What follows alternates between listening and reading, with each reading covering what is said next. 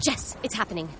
Whoa, Tina, what are you doing in my car? Space is here now. No closet will be left behind. Did you say closet? Yes, the container store custom closets are up to 25% off. It doesn't matter the size or shape, space is coming to them all. You're not serious. Space isn't a joke, Jess. How long do we have? Through October 13th. All right, buckle up.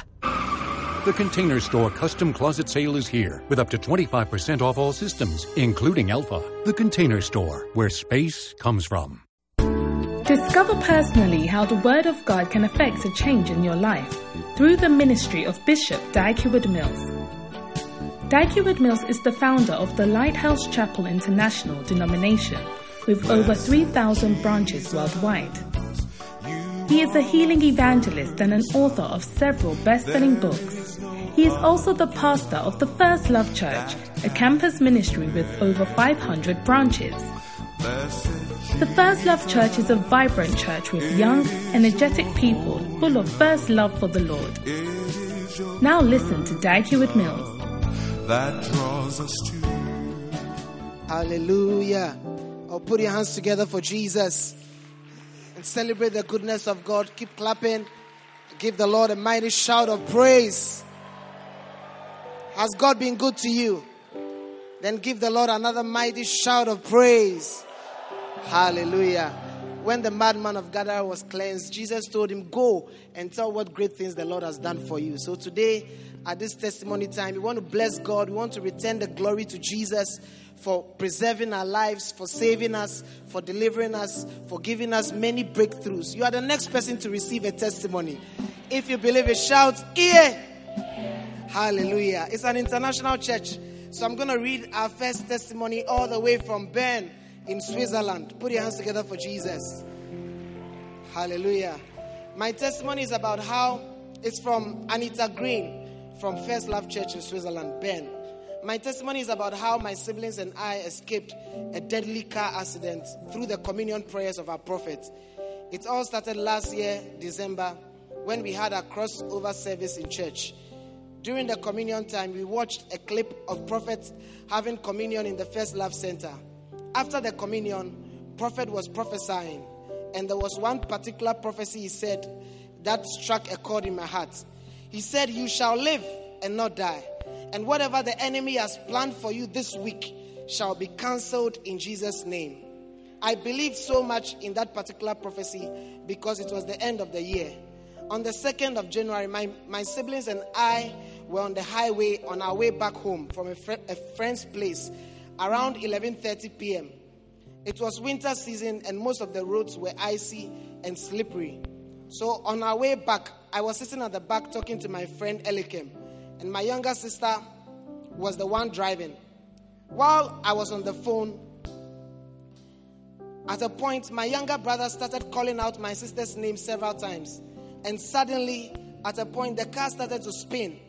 And we were all just shouting and screaming until the car hit against a wall on the highway. It happened at exactly 12 p.m. on the 3rd of January. I was, it all went so fast. I was actually still on the phone talking to my friend whi- whilst it happened. As the car was spinning, I thought this was my last day on earth. At a point, I heard voices of my siblings crying. I also, I also started crying, and I was struggling to breathe because my asthma problem was trying to come. so we came out of the car. Some people drove to the side to help and to check on us. They called the police and an ambulance because I hit my arm badly against the door. They came to check on us and they did all the protocols. I'm so thankful and grateful to God that my siblings and I are still alive. I want to give all the glory to Almighty God, the God we serve, for preventing us from dying through such a car accident. And I want to thank God for the prophet's life for speaking over us and praying over us during the communion time. Give the Lord a mighty shout of praise. That's a picture of the of the of the of, of the car after the accident. And God delivered all of them from it. God is going to deliver your life too. As the prophet has been prophesying over us, you will cross 70 with ease. Hallelujah. Put your hands together for Jesus. And our next testimony is from Derek Aquila. He's from the First Love Town Church. He's a center leader. Oh, do it better for him. Keep clapping. As he shares about how God provided for him miraculously. Derek, tell us what has God done for you. My name is Derek Aquila from First Love Town Church, and I want to testify about a financial miracle God has, has provided for me through the prophecy of our prophet Bishop Dag Heward-Mills. Wow. Well, it started earlier on this year when um, my cousin in America texted me to tell me he hasn't sent me any money for the past two years since he went to America. And so he was going to send me some money. And And that was. that year, did you hear any prophecy that made you start believing in provision? Yes. Daddy prophesied that we, we will receive large gifts from afar. And, and this prophecy has come practically, or it has happened practically in my life. And I want to give God the glory for that. And also, I work with You said my, your cousin called, um, my cousin in America. He's called Kweku. and then he said, What did he say? He told me that he has not sent me money before since he went to America How many years? For two years. He has not sent you He, money. when he finished school, he went to America. So, um, And so what did he decide to do? what what he decided to do was to send me money. That's hundred dollars Wow. for I don't know for just Somebody will decide a good thing about you this week. Somebody will decide to send you something you are not expecting. And what else? And also, I work with a business associate who is also my father's friend. He normally asks me to do things for him. But when he asks me to do things, I don't expect him to give me money for anything at all or to pay me. But then within within a week, he can he can give me a series of um, hundreds of CDs. For for instance, within a week, he can give me 500 CDs three times which is like when you add it together, it will be 1,500 CDs. And and it happened for some time. So after a whole month, I calculated it, and it was more than the salary I received for working for my father. Hey, give the Lord a mighty shout of praise. You see, God is going to bless you with multiple streams of income. Receive a blessing through the prophecy this week. Amen. And what else happened? And the last one was from my father, who gave me 2,000 Ghana cedis for nothing, for virtually doing nothing. He just gave it to me. I didn't do anything for him. I didn't, not, not that it's my salary too. He just gave it to me. He just gave you 2,000 Yes, cedis. for nothing. And you said, What prophecy did you hear in church? And I believe uh, that, that is from the prophecy of our prophet, who says that we will receive financial provision through working for God also. And so I believe and I want to encourage everybody that the words of our prophets are the words that come from God Himself. And that everyone should believe in the prophet and the words and the prophecies that He speaks upon us, and that you will be blessed. Wow. Put your hands together for that powerful testimony. And let's welcome Evia from the UK to share the final testimony for today. Oh, do it better. Keep clapping for her. Keep clapping. Keep clapping. The louder your hand clap, the sooner your testimony. Hallelujah. Evia, tell us what has God done for you. My name is Efia Ajiman Krempe from First Love UK. This time last year, What's your um, testimony about? my testimony is about divine deliverance from failure under the ministry of our prophet.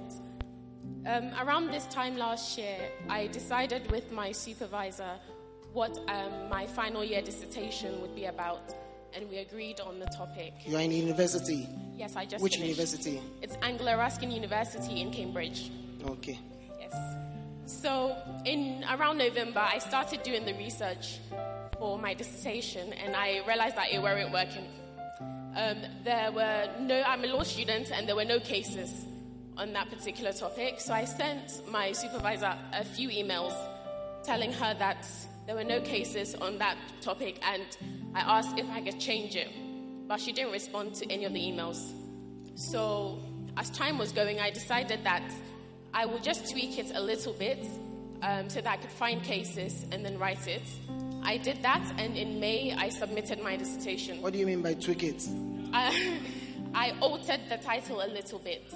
You changed the title of your dissertation? Yes, slightly. and you didn't inform her. Um, I asked her if I could. I sent her a few emails She never got back to but you. But she didn't respond to me. No.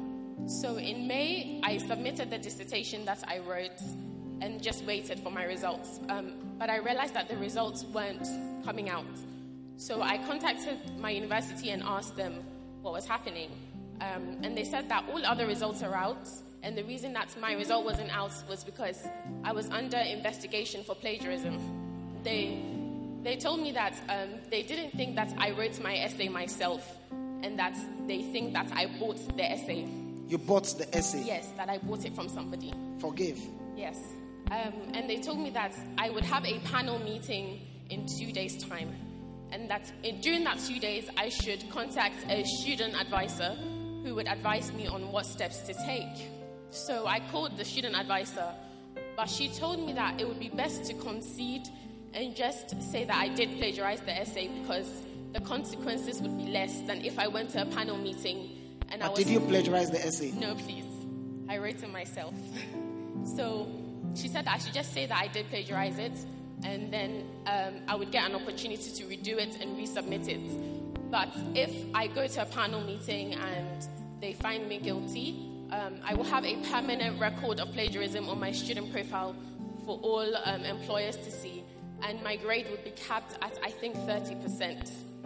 Um, so I immediately messaged um, Bishop Richard, my bishop in the UK, and I messaged my shepherd as well, and I asked what I should do.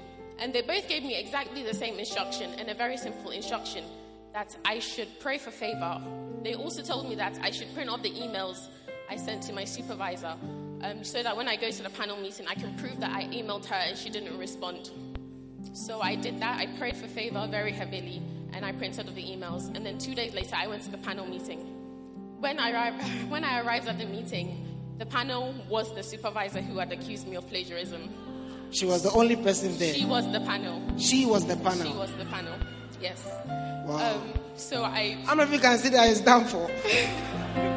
She's done for. So it wasn't looking very hopeful. Um, so I couldn't actually bring out the emails I had printed at all. I just had to keep them in my bag. Um, I couldn't defend myself against her. So she asked me a series of questions about their dissertation, um, and then she said, uh, in, a, in a while, they will get back to me on what their decision was. So I just waited patiently. And then about a week or two later, um, I received an email saying that all allegations had been cleared and my dissertation would be written and would be marked as normal. Give the Lord a mighty shout of praise. Every allegation, every accusation about your life is dropped by the prophecy in Jesus' name. So, although I was very thankful to God that um, that the allegation was clear and there would be no record on my profile, I was worried because the same supervisor who had accused me of plagiarism was the person who was going to mark the essay, my dissertation, and give me the result. And I was worried that she would be biased because she didn't believe that I wrote the work myself. Um, so I continued to pray for favor that I would have favor in her eyes, that um, any bias against me just wouldn't be present. Um, and then I was told that in about three weeks' time, 21 days' time, I would receive my result. So three weeks um, will be this week that's coming now. However, last Sunday, um, during the prophetic encounter, whilst Daddy was preaching, I suddenly felt something tell me to check my result there and then because favor was operating. So, Because what? favor was operating. Favor is operating. I see favor operating in your life in Jesus' name. So you check. Yes. So I logged into my student profile to check my result, and as I was checking it, I was just saying to myself that I would be happy if I just pass at this point. Um, I don't even want a good grade. It's okay. Let me just pass. Um, and I thought the highest I could get was a was a second class upper. Um, and then I checked the result, and I saw a first class dissertation. Oh, you are still sitting down. Give the Lord a mighty shout of praise. He got a first class. Wow.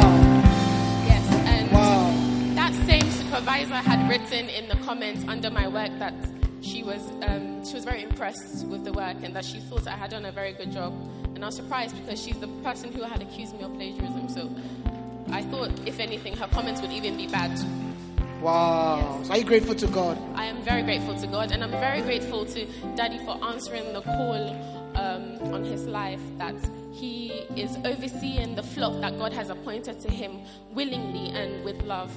Um, thank you, Daddy. Wow. Put your hands together for that powerful testimony. I see a good thing coming your way this week. You are receiving good news. If you believe it, shout, Yeah.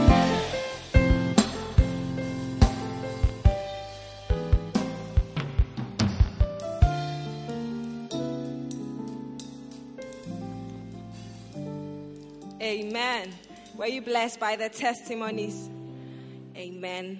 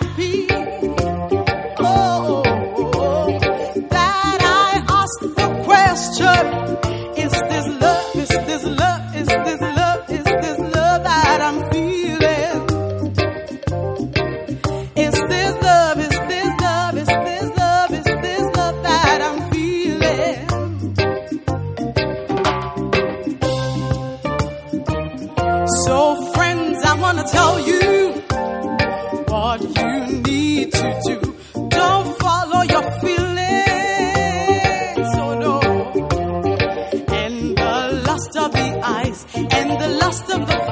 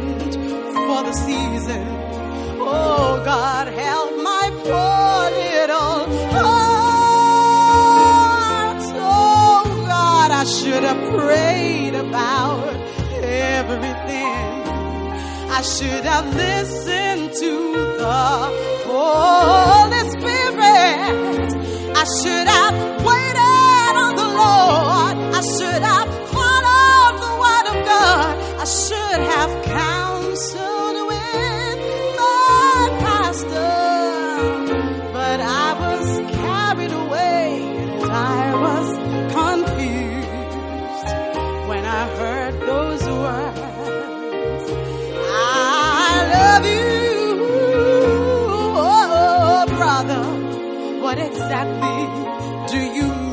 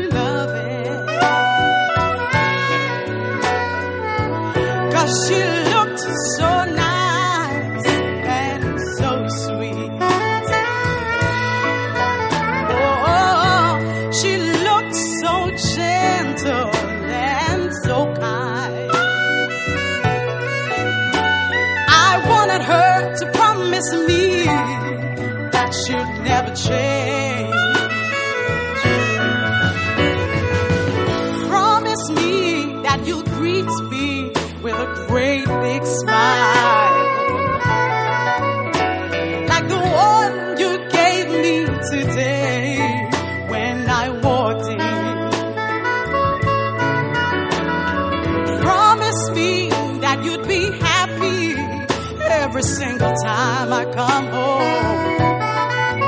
Promise me that you'll lift your head up oh, and you run to me. Promise me that you'll always look so beautiful. And promise me that you'll always have such love.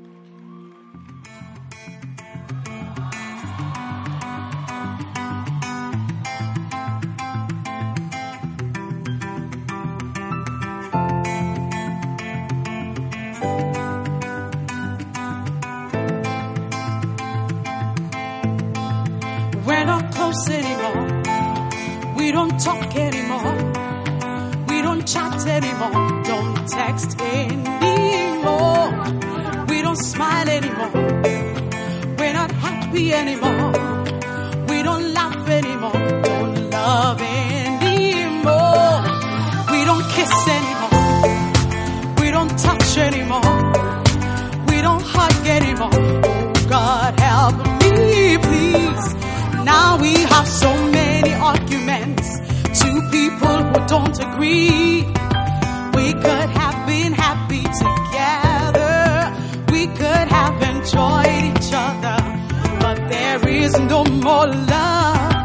So much mistrust and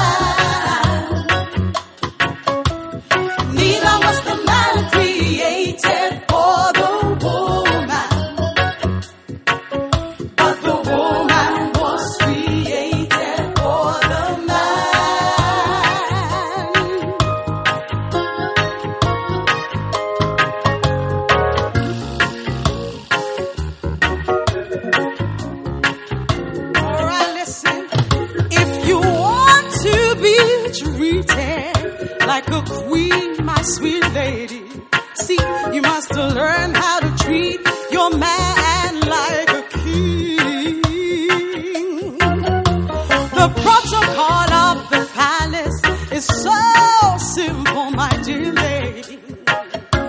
The protocol is that the man, he is the king of his palace. And the protocol is that you must do what the king likes and loves. Treat your man like a king with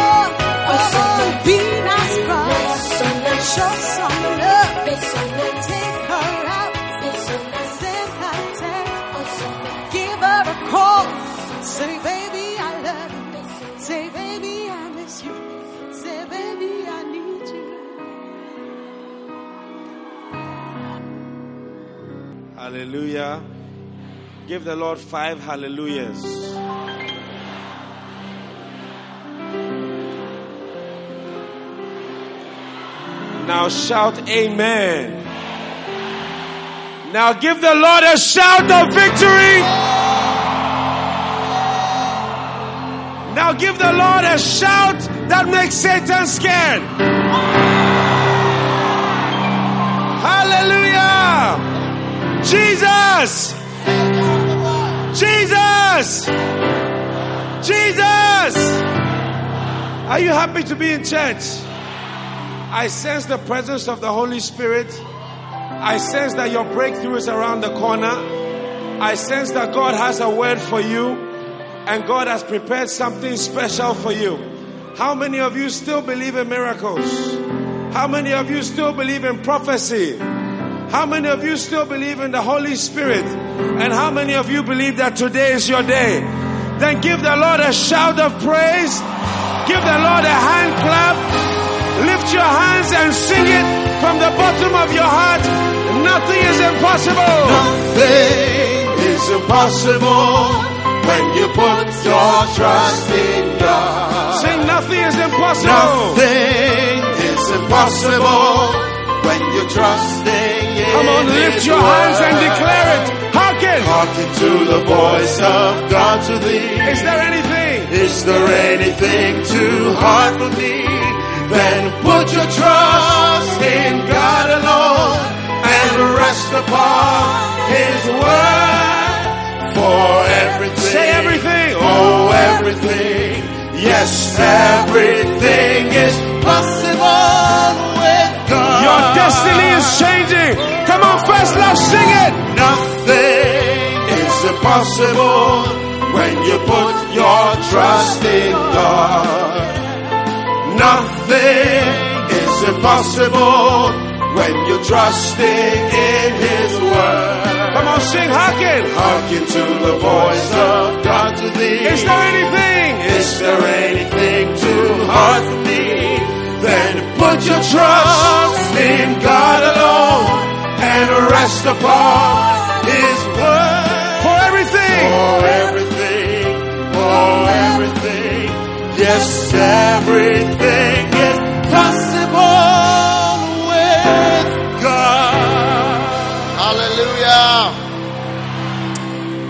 thank you that everything is possible with you. We love you. We thank you for victory over all our enemies and all the enemies of Jesus. Thank you. We pray. We lift our hands and we receive your power, your love, your soundness into our lives. In Jesus' name.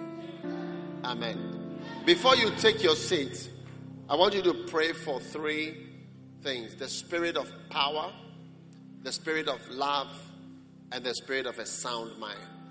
Just lift your hand and pray, Lord, I want the spirit of power, the spirit of love, and the spirit of a sound mind. Father, give us sound mind, power, soundness in our minds. Let us think correctly. Give us love. Give us forgiveness. Help us to have forgiveness. Give us power in our lives. Thank you for blessing us with great power. We love you in the name of Jesus. Thank you, Lord. Amen. You may be seated. Now,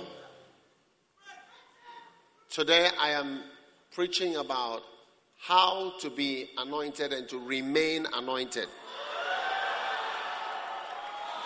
First Samuel chapter 15, verse 10. How to remain anointed. Now, before you read First Samuel 15, let's, let's look at First Samuel chapter 10, verse 1. Today is just a short message, but I want you to look, look at it. In chapter 10, we see Samuel took a vial of oil and poured it upon his head and kissed him and said, Is it not because the Lord have anointed thee, okay, to be captain over his inheritance? All right? Verse number 2.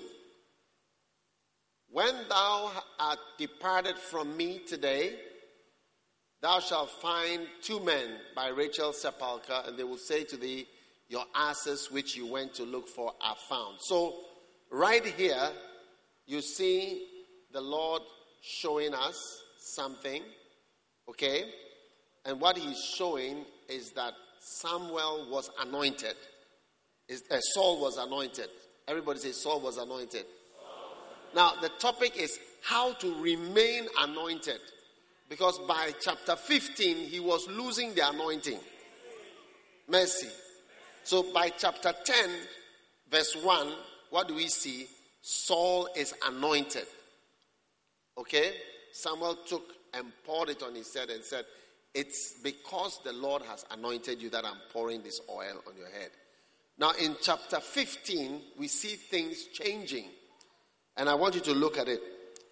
Now, the word of the Lord came unto Samuel, saying, It repented me that I have set Saul to be the king. I've, I've, uh, repent is a word which means change your mind. All right? I, I'm, I'm not so happy about it anymore. That's what God was saying. I'm not happy about this anymore. All right? Now, he is, why? For he is turned back from following me and has not performed my commandments. And it grieved Samuel, and he cried to the Lord all night. Now, when Samuel rose up early to meet Saul in the morning, it was told Samuel, saying, Saul came to Carmel, and he set up a place, and has gone around and passed on, and even gone to Gilgal. So Samuel came to Saul, and Saul said to him, Blessed be thou the Lord, I have done, performed the commandment of the Lord. And Samuel said, What meaneth thou then this bleating of the sheep in mine ears, and the lowing of the oxen which I hear? And Samuel said, Oh, they've brought them from the Amalekites, because God had sent him to go and destroy the Amalekites. For the people spared the best of the sheep and of the oxen to sacrifice unto the Lord thy God, and the rest we have utterly destroyed. Glory to God. Then Samuel said unto Saul, Stay, I will tell you what the Lord said tonight. The next verse. And Samuel said, When you were little in your own sight, were you not made the head of the tribes of Israel? And the Lord anointed thee king over Israel. And the Lord sent thee on a journey and said, Go and utterly destroy the sinners, the Amalekites, and fight against them until they be consumed. Why then did you not obey the voice of the Lord, but did fly upon the spoil and did evil in the sight of the Lord? And Samuel, Saul said unto Samuel, Yeah, I have obeyed the voice of the Lord, and I've gone the way which the Lord said. He was insisting, I have obeyed. I've gone the way which the Lord said, and I have brought Agag, the king of Amalek, and have utterly destroyed the Amalekites. Glory to God. But the people took up the spoil. It was the people who took up the spoil, the sheep and the oxen, and the chief of the things which should have been utterly destroyed to sacrifice unto the Lord thy God in Gilgal. And Samuel said, Has the Lord delight in burnt offerings and sacrifices as in obeying the voice of the Lord? Behold, to obey is better than sacrifice, and to hearken than the fat of rams. For rebellion is as the sin of witchcraft, stubbornness is as iniquity and idolatry. Because thou hast rejected the word of the Lord, he has also rejected thee from being king. And Saul said unto Samuel, I have sinned, for I have transgressed the commandment of the Lord and thy words, because I fear the people and obey the voice of the people. Now, therefore, I pray thee, pardon my sin, turn again, that I may worship the Lord. And Samuel said unto Saul, I will not return to thee, for thou hast rejected the word of the Lord, and the Lord has rejected thee from being king over Israel. And as Samuel turned about to go, he laid hold upon his mantle and rent it, and he tore his, his, his, his, his clothes. And Samuel said, The Lord has torn the kingdom of Israel from thee this day, and has given it to a neighbor of thine that is better than thou. And also the strength of Israel will not lie nor repent, for he is not a man that he should repent. Amen. So, Saul was made the king. All right? And God had specific commands for Saul to keep. All right? Are you there? Now, he was made king in 1 Samuel 10, verse 1. He was anointed. But just five chapters later, he was not able to maintain the anointing. So today we are talking about maintaining the anointing. Everybody say maintaining. maintaining. And now we've been talking every week about the anointing, the anointing, the anointing. So now, how can we maintain the anointing? Tell somebody maintaining the anointing. Now, you know, there is a time when you have to believe you are anointed. Yes. Because the Bible says that we are anointed. He says he has anointed us. There's a scripture which says he has anointed us. You know, God has anointed you. And, um, you know, there's a time where you have to put your finger down and say, look, this is it. When the Holy Spirit came on the children in Acts, the book of Acts, they said, This is that which was spoken of by the prophet Joel. So there comes a time where you have to accept that, look, this, the thing he's talking about, that's it. I'm experiencing it. Receive the anointing. Amen. This is that. So I believe you are anointed. How many believe you are anointed? And God has anointed you. So now that He's anointed you, how are you going to prevent, uh, how are you going to maintain the anointing? So, maintaining the anointing, all right, number one, obey the specific commands of the Lord for your life and ministry. Obey. All right? First Samuel 15, verse 10. The Lord said to Samuel, It repenteth me that I've set up Saul to be king, for he is turned back from following me and has not performed my commandments. And it grieved Samuel, and he cried to the Lord all night. Amen. So, anything God has told you to, can you hear me? Is, is, this, is it loud enough? Because I'm not shouting. These sound people, all right? Anything God has told you to do, try to do it. Try. Try hard to do it. If God has told you to help me, help me. Just do it. God has told you to give, give. If God has told you to go, go.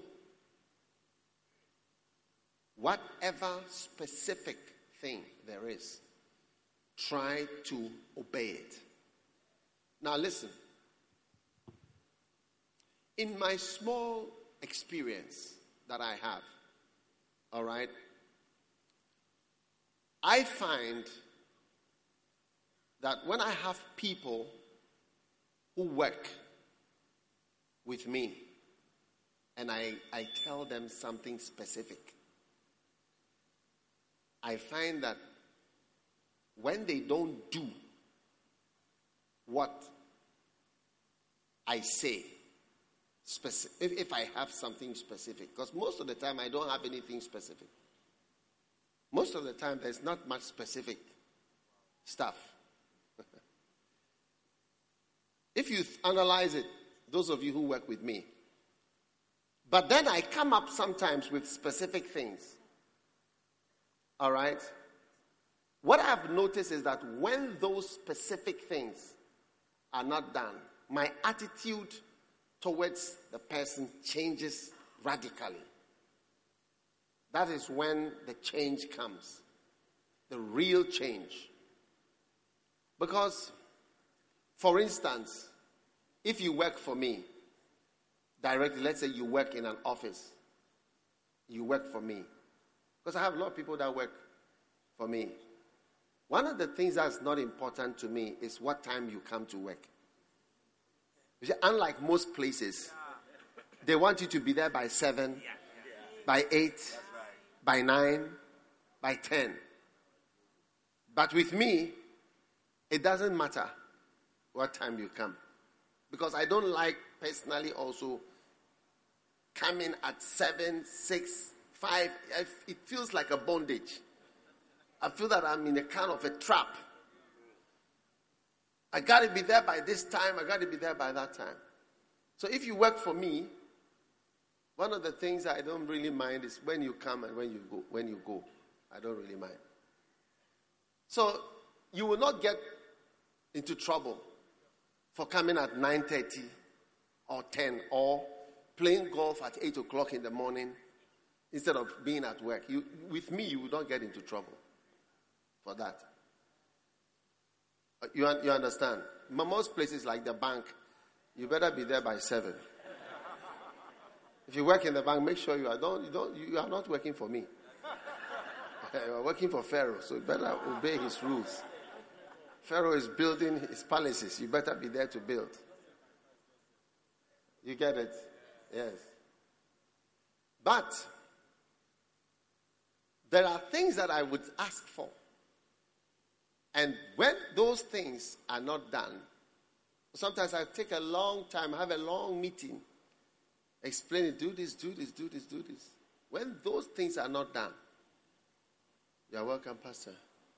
When those things are not done, that's when it becomes a problem.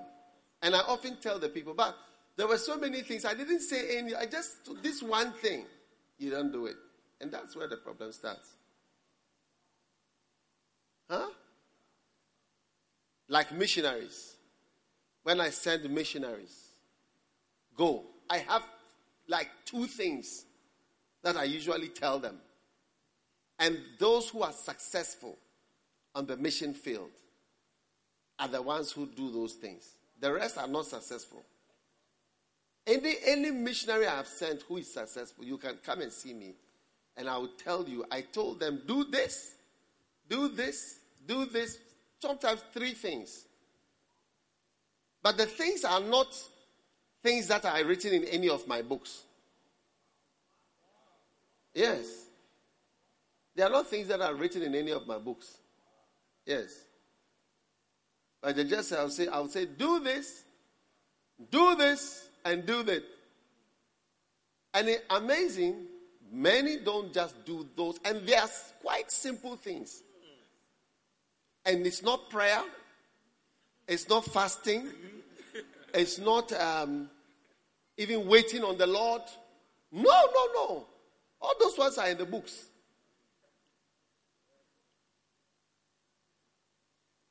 Yes. So, as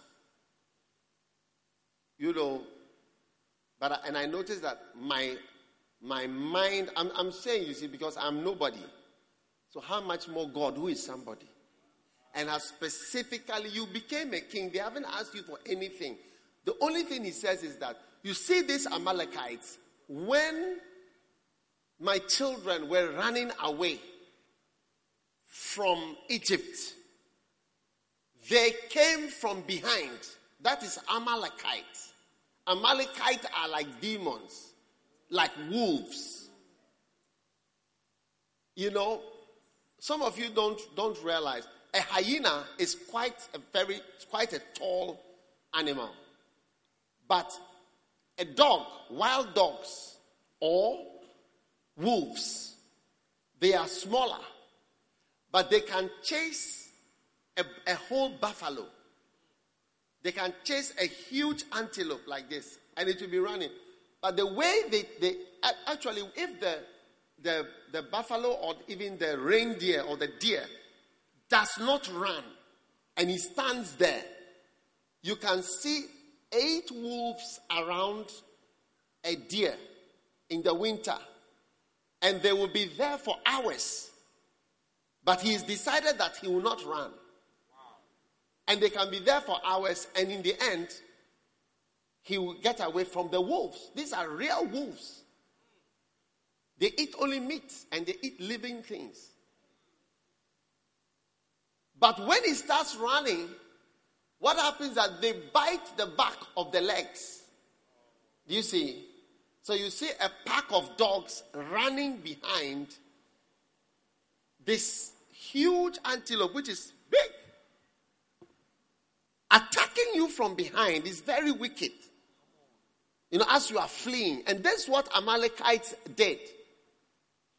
You know, First Samuel 15 says, I remember what Amalek did to Israel.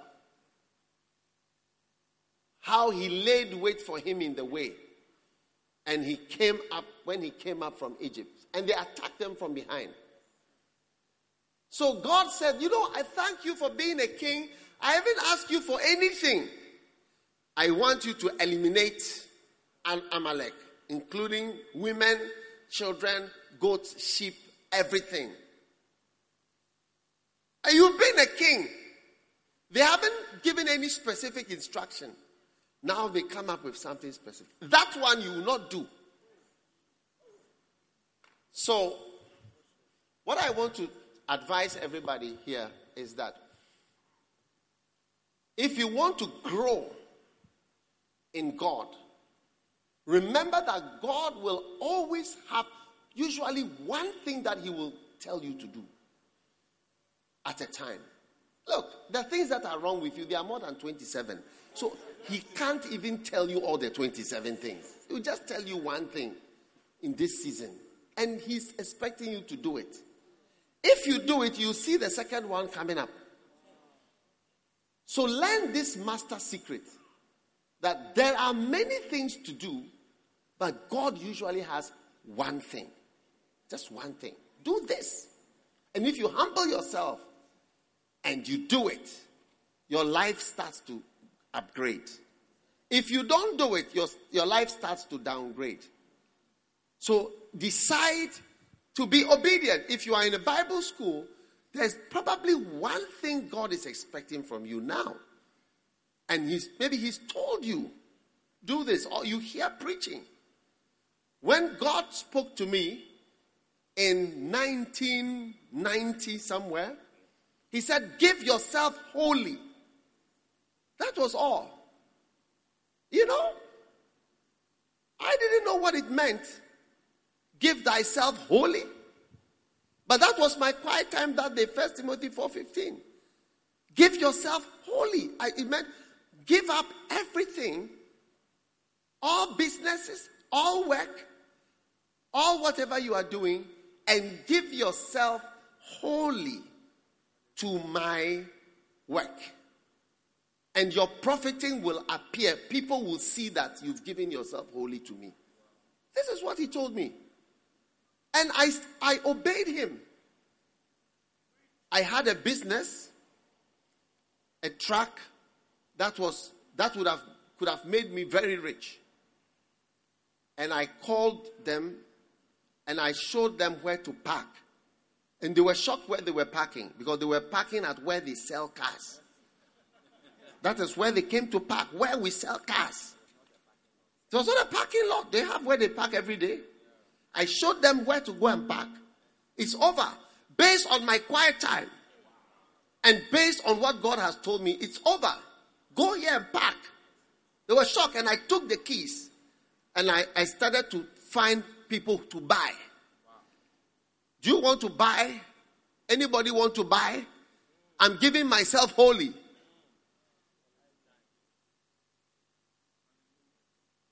So you, you, you start to reduce when you don't obey. Because, you see, God only knows the meaning of give thyself wholly. You don't know. Do, do you think I knew in 1990? How many years ago is that? 29 years ago. I wouldn't know what that means. So nobody knows, and there are a lot of instructions which you, are, you cannot understand. And usually, those are the kind of instructions we don't obey.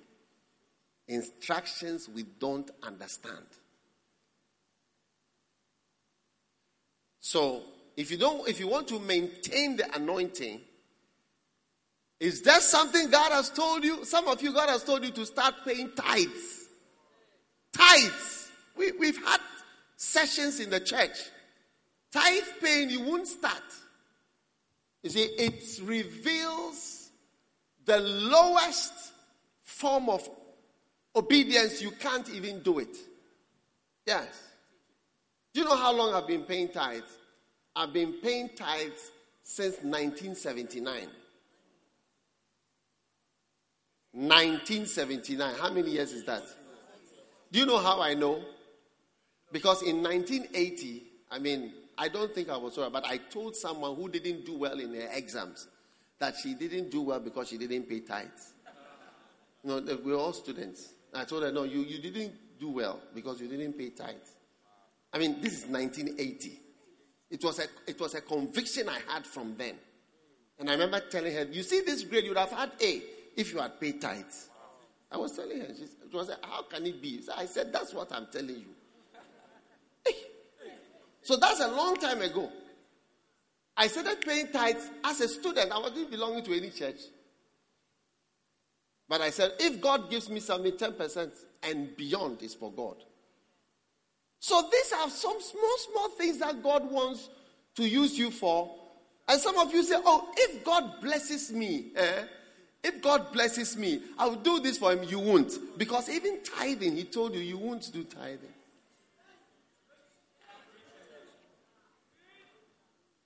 If God gives me this and God gives me that and God does this, I will do. You won't. Because this one that He's told you to do, you are not doing it. That is why sometimes when people are looking for spouses, they say, Oh, she's a very flowing sister in church. Because we are trying to say that, like, the person is obedient to the things in the word. Because when you marry, things in the word are going to come up. Things you don't understand. Marriage has a lot of things we don't understand. Plenty. Look at the song Ida was singing. I don't know where she got that song from. Neither was the man created for the woman. But the woman was created for the man. Wow. You better, I wonder where she got all such type of songs from. And, and, and, and, and I realized that, yeah, look at it. First Corinthians chapter 11, verse 9. Neither was the man created for the woman. Even the either the, song you sang, even the word neither is even even in the neither was the man created. It's actually even the, the whole verse is the song. Wow. See me after church. I want to know where you got that song from. Hmm. You people, you think that I wrote the songs. Yeah, you can find out and see. Hallelujah. Hey. Tell your neighbor, look, Charlie, I'm into obeying God. Oh, I am I am really into obeying.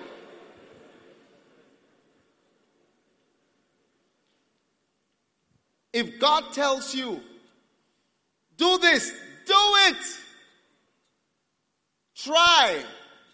Now, don't start obeying God by coming up with fantastic things. So the Spirit told me to go to Burma. The Spirit told me to do this. I mean, strange things. You say, you start, you have to test to know God. And the Spirit told me to give you an offering. So it's a good start. Yes, or the spirit. You can't hear to say, the spirit soul told me to sell my father's house and give everything to the church. Hey! The spirit told you to sell your father's house and give all the money to the church. You know, people say they are obeying God and they start with absurdities. I'm not saying God cannot say that, He can. But what other smaller ones have you been obeying as we go along? That you are now saying that the Spirit has told you to sell your house and give all the money to the church.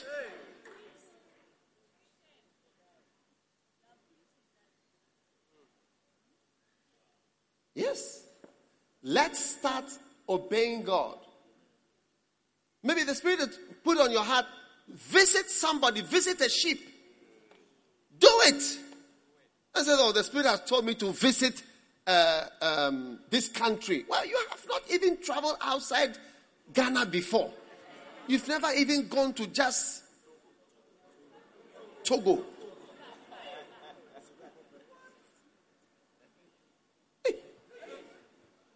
So, let us decide we are going to be obeyers. Every time I've obeyed God, the anointing increases. More than even fasting and praying. When I just obey Him, I, I become more powerful. Yes. You know, how many have fasted and had a feeling before? Raise your hand if you, you, you, you know the feeling you have when you fasted, especially by the evening. We feel that that feeling is anointing. But you, you will find out as you serve the Lord that th- those feelings are not necessarily anointing. No. And I found out when I saw one of the greatest displays of anointing in a country I, I went to preach, and I was forced to eat. Somehow the circumstances were such that I had to eat.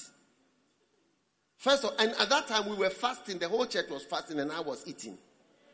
Yes. I traveled. So the people at home were fasting, and I was in the journey. And the way the journey was, I had to eat. It was in January. Yes. Every time I was eating, I felt bad. Yes. Now, the biggest problem was that when I was going to preach, the feeling that I need to feel, that fasted feeling, it wasn't there. Rather, I was feeling the meat in my stomach.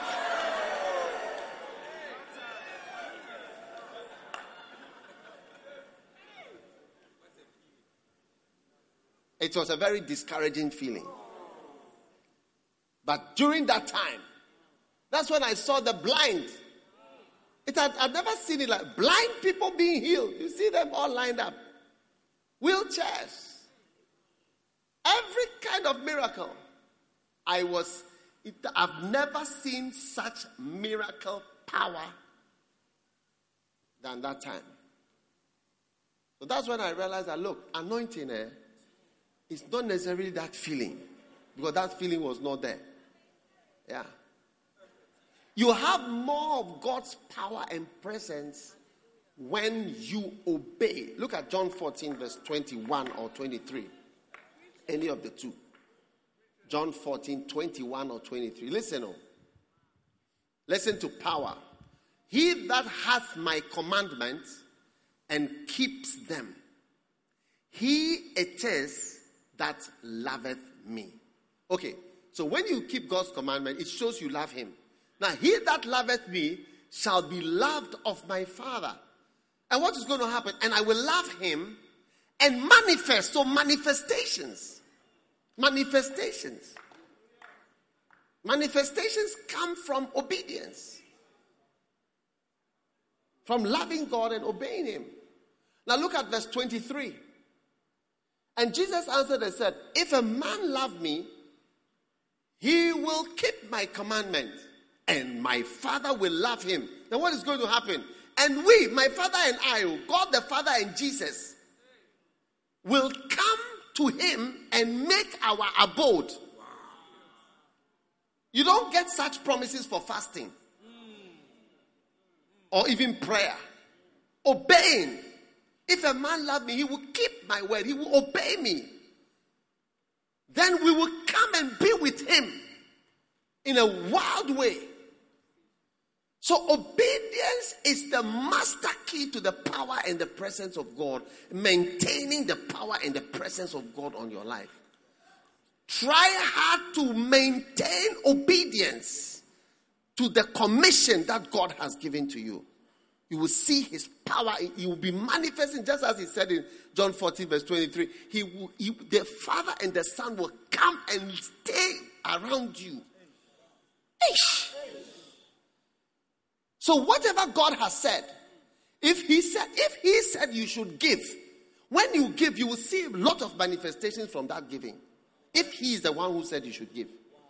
You know, yes, for that you will see manifestations. If he didn't say you should give and you are just giving out of Christian character, it's fine. But if he specifically tells you to do something and you do it, if he tells you to honor somebody and you honor the person, you will see a manifestation over out of it. So decide that if God, whatever God has said, I'm doing it. And that will maintain power. How to maintain the anointing over your life. I've sent missionaries to countries they were anointed full of power, but the anointing just fizzled out. Because I would give them something simple. I'll say, do this. And they would not do it. Number two, First Samuel 15, verse 17. The second point is remain small or little in your own eyes. Samuel said, When thou wast little in thine own sight, was thou not made the head of the tribes of Israel, and the Lord anointed thee king? Huh? So, stay little. You know, many of us are young boys and girls in this church Remain young boys and girls as you even get older. Now, I'll tell you, many of us don't remain young, small. We can see from your hairstyle. There are hairstyles of mature women. And many of the young girls here are having mature hairstyles of mature women. Some of you look 20 years older than your age.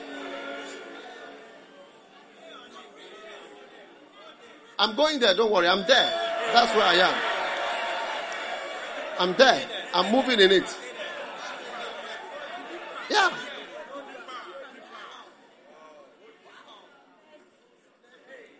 Look at your hairstyle. You've become 42 instead of 22. Now, you see, you will think that it doesn't affect you, but it shows how you think. Yes. There is a way you carry yourself majestically, like a madam. And it doesn't make you, you, in your own eyes, you feel that you should look like this. It's talking about in your own eyes. Yes in your own sight. When thou was little in thine own sight.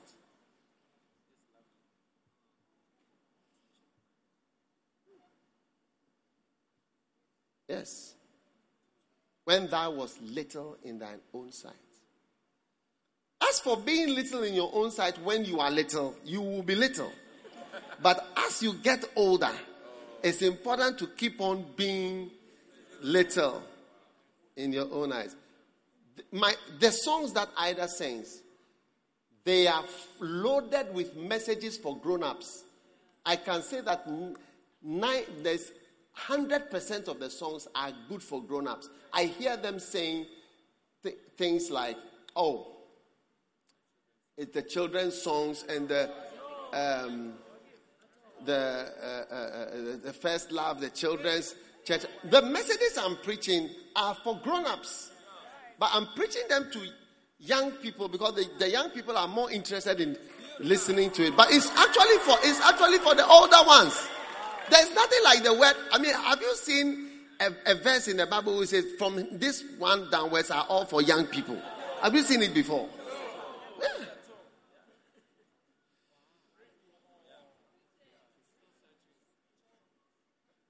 Dancing in the church. Is it, is it for is it for uh, is it for children? When the prodigal son came home, it was the father who organized music and dancing in the house, organized by the father. The boy had no power. His father brought up music and dancing, Luke 15. And he was organizing dancing and music. Amen. Now his elder son was in the field. You see? And this elder son, who has developed premature aging, heard the sound of music and dancing. And you are thinking to yourself, oh, these are for the children, organized by the father. So you got to watch out, dear friend. Are you listening to me? That God Almighty is telling you remain small in your eyes. Don't grow, don't don't don't wear clothes that make you very grown up. It's true.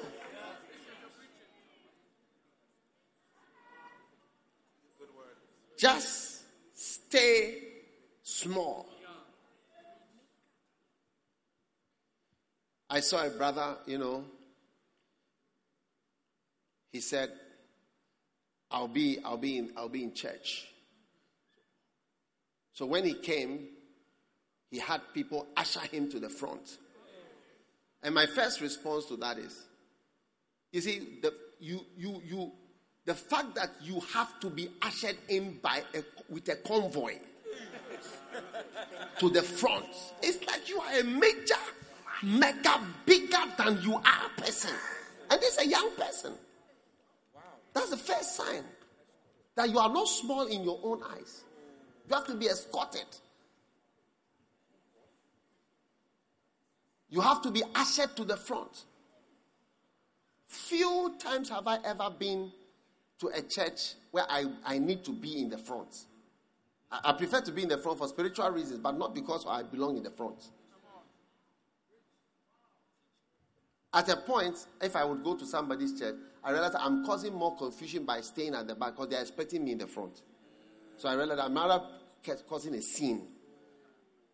Yes. So people feel that I belong there. I'm now, you know, one of the couples. I'm one of the pillars. I'm one of the mighty men. So when you arrive, it's like, where are those going to usher me to the to the important seat? You don't need that. Tell them I'm here. Tell them I'm here. Go and tell them that I'm here.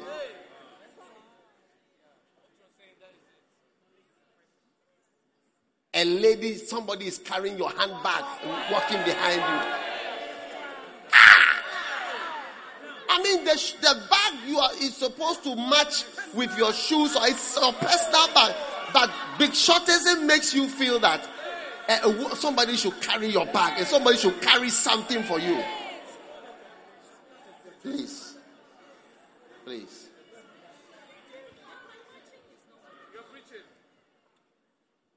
I don't want to see any girl here with somebody carrying your hand. But when I see, I will beat you. I will remove my belt and I'll beat you. I'll tell you you are a bush girl.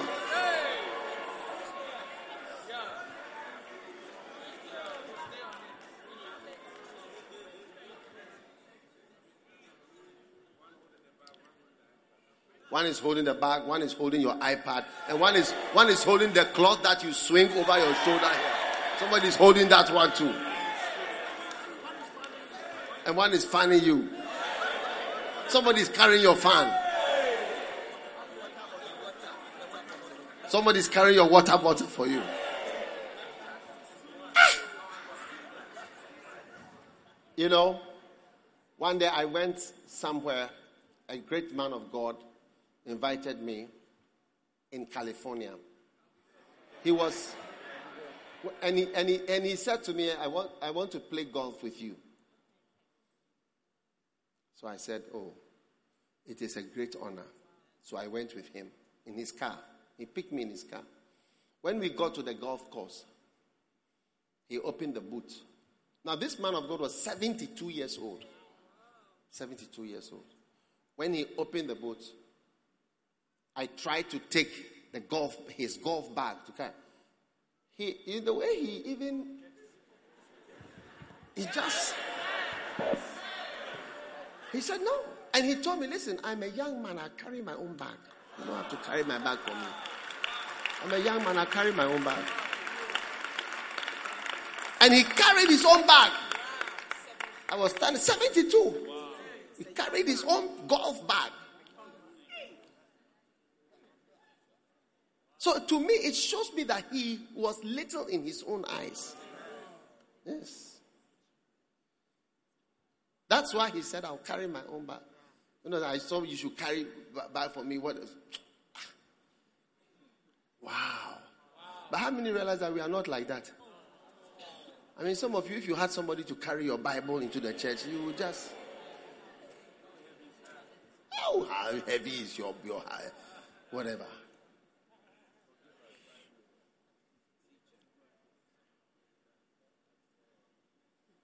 See a young girl, you are carrying yourself like an auntie. No, you are not an auntie of anybody in real life. Yes. Where is where is De- Demira? Is it Demira? What's her name? She's in America. Oh, for holiday. Oh, I would have shown you a real auntie. Maybe she's even watching. Yeah, I wish I would. I wanted her to be here. Show you an auntie. We have aunties and uncles who are looking after schools. Huh? Asita? Yeah. It's okay. It's okay. Shake hands with your neighbor. So you are you a big man, small man? What what man are you? Are you big man, small man? What type of man are you?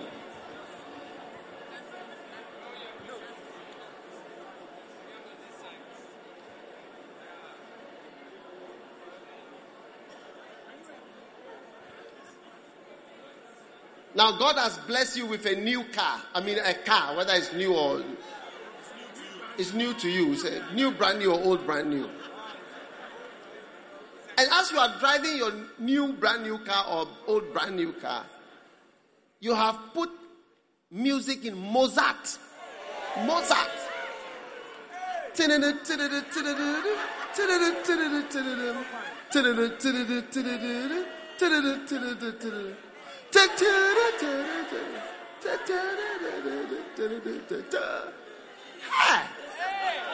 Instead of singing the songs, everybody's got a story. You've changed it into classical music. When somebody calls you, instead of using your neck to turn, you use your shoulders. Shall I show you how we turn shoulders?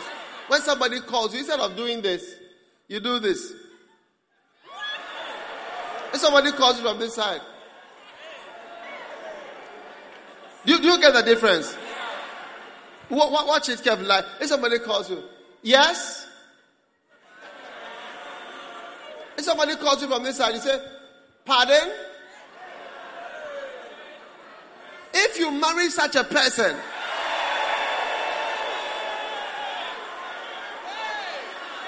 and you shout, darling, darling. So tell like this. Yes. Can I help you? How many would like to have such a person whose neck even doesn't turn? The neck doesn't turn. Hey! Do you have cervical spondylosis?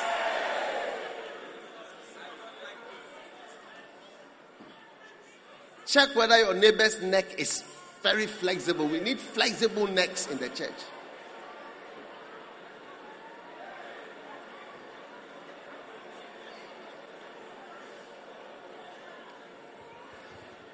Listen, He says, When thou wast little. So, what is the first step to maintaining the anointing? What? What's the second step? Remain small in your own eyes. Number three, don't be interested in financial things. Too financial. In fact, say, write it this way don't be too financial. You see, it is older people who are financial. They know the financial implications. When you want to go to the ministry, they'll say the financial implications. When you want to go to Bible school, they say the financial implications. When you marry a brother, they'll ask what work does he do? You know the financial implications. Everything is financial. What work does she do is financial.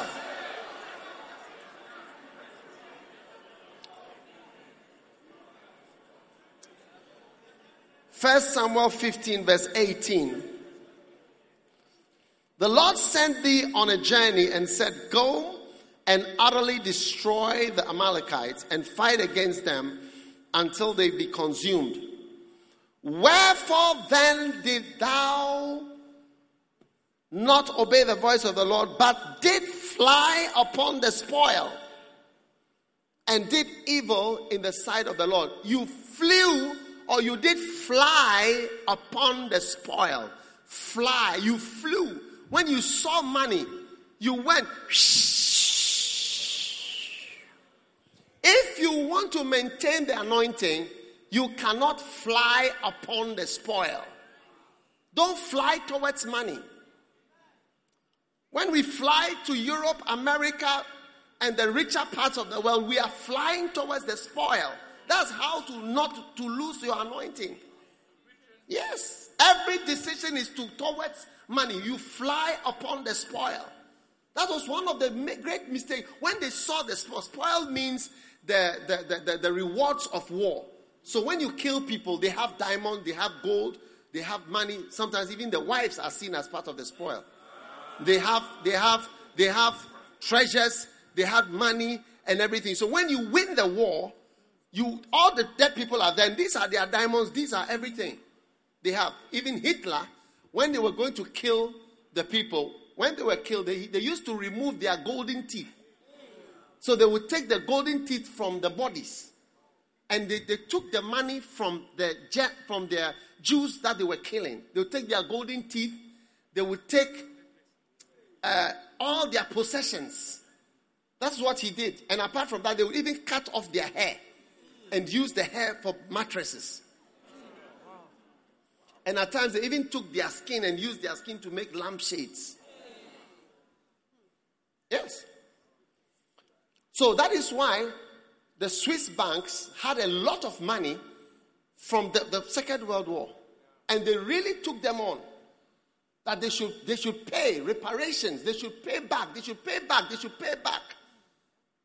And Germany has paid a lot of money to Israel after the war because they stole their money systematically. That's what we call the spoils of war.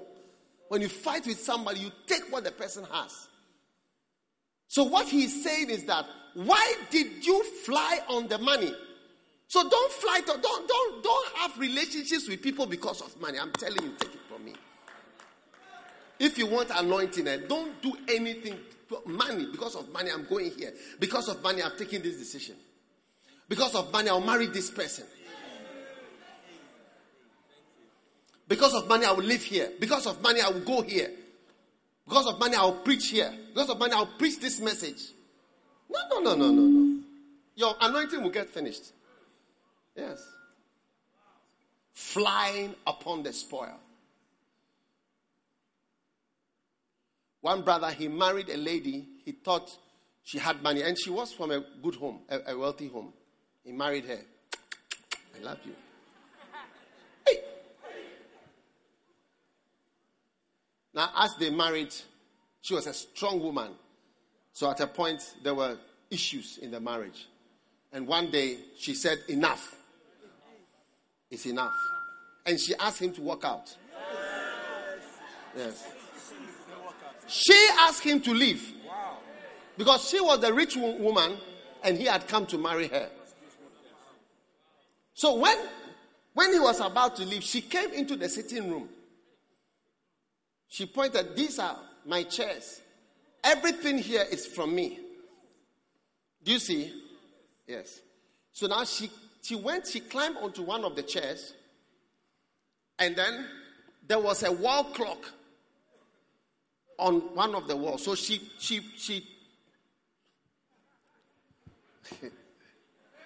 she went to the wall and took the wall clock and gave it to him. Said, This is the only thing you brought to, to, to the marriage. Walk out!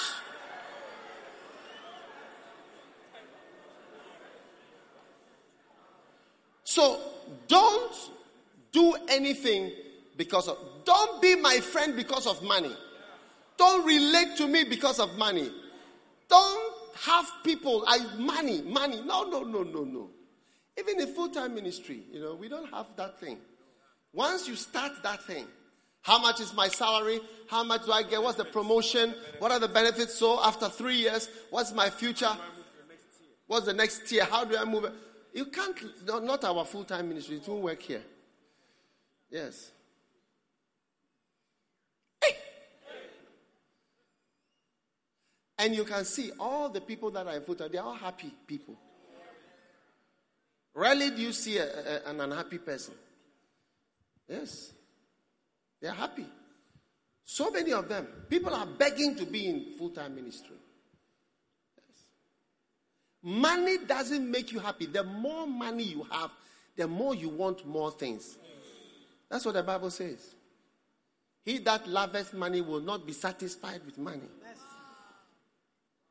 So if you want anointing, you see that people's relationships change because of money. Yes. I thank God He's raised me up not to relate to people because of money. Yeah. One day I realized that somebody's relationship with me was based on money. I told him, look, money is not a good way to relate. I don't want that. No money. Yes. I've, I've told a number of people in my life, both those who receive from me and those who would give to me. I said, no, no, no, no. One guy was trying to sign me, I should do this, and then he'll give me. I said, please, I don't need, I don't want relationship with you over money. Not that I don't need money. Don't misunderstand me. I'm not saying I don't want money or I don't want you to give me money. I want it, sure. I like it. I'm saying that we don't build our relationships based on I'm hoping that you give me something.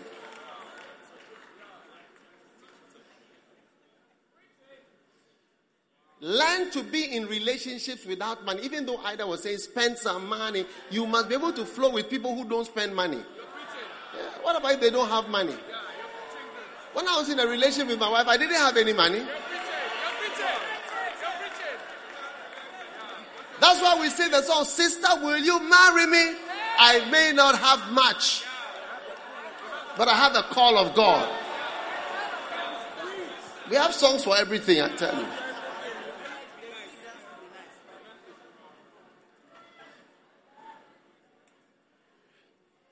Wow. What a blessing. That's why it is good to find your beloved when you don't have much.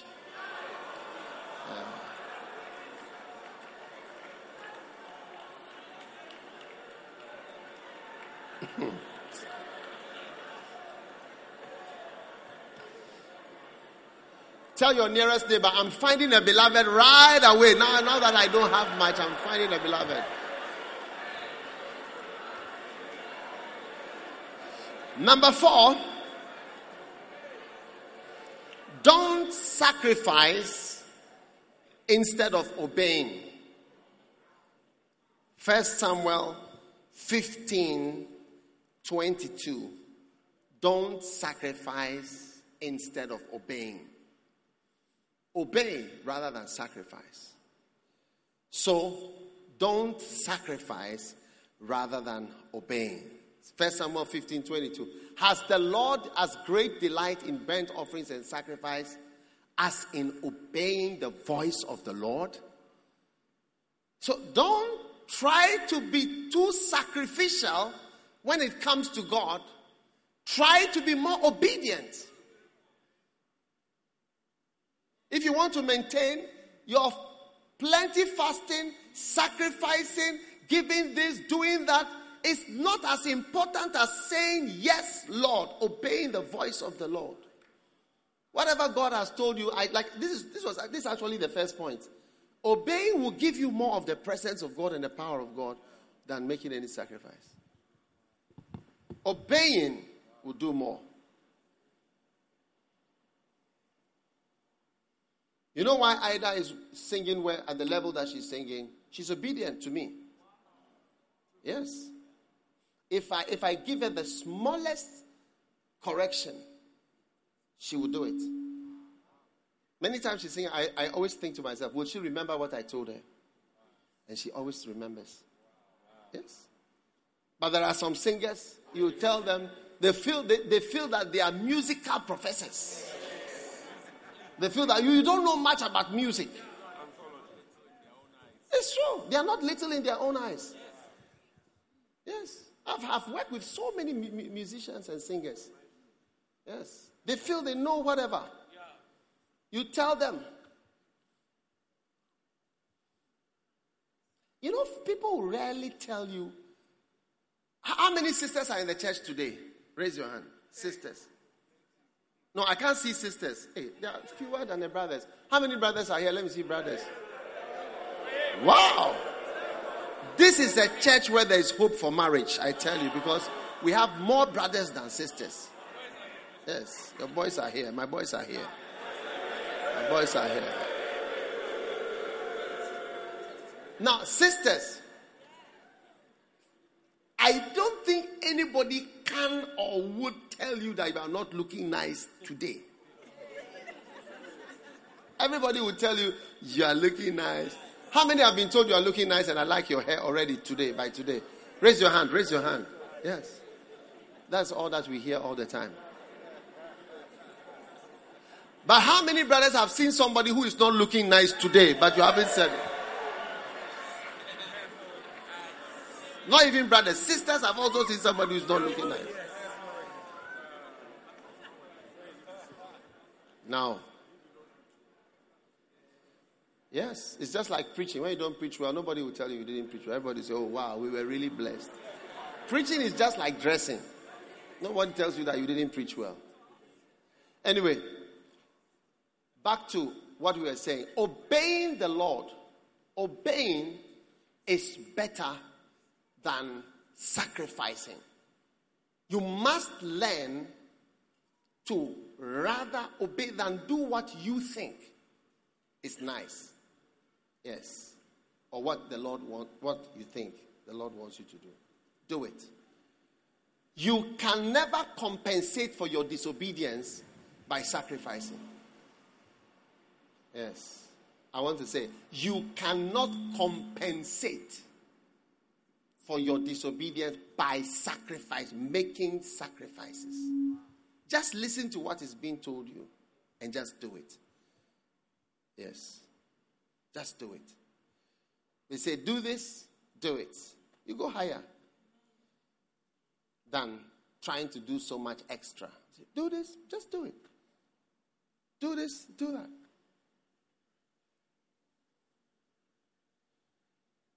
I once saw a young man who was a sportsman and he had a funny hairstyle and a beard. And I told him, remove your beard, change your hairstyle, look like a boy. The coach will choose you. Yes. He didn't do it. And I never saw that he was chosen. I said, You look young you look like a boy. They will choose you. People choose people who are young. Yes. When a person is young, they like you. And when you look young, you are more attractive. Yes.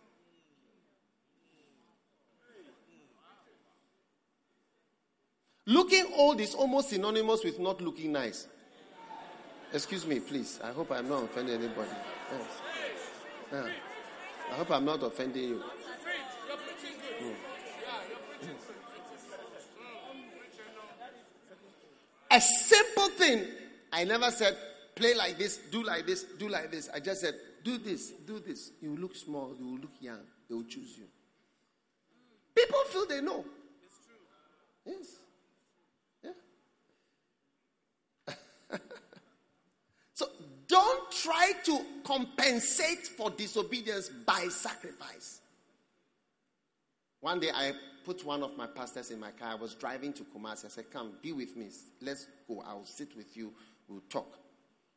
Because I didn't have time to, to talk. So I said, when we, when we are driving, we'll talk. Then as we were going, I told him, Look, you are one of the most sacrificial pastors I have. You give so much, you do so much, you spend so much time. And he was listening happily. Till I got to my point. and I said, You are so sacrificial because you are disobedient. Yes, you do so much, and the reason for doing so much is because you are disobedient.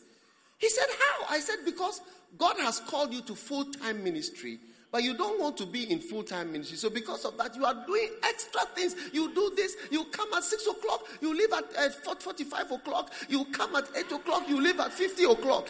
Every day, you are more than, I mean, you are doing so much. Yeah. Can you imagine 45 o'clock?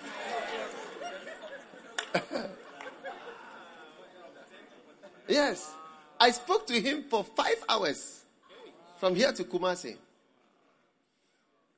By the time we reached Kumasi, he was in full time ministry.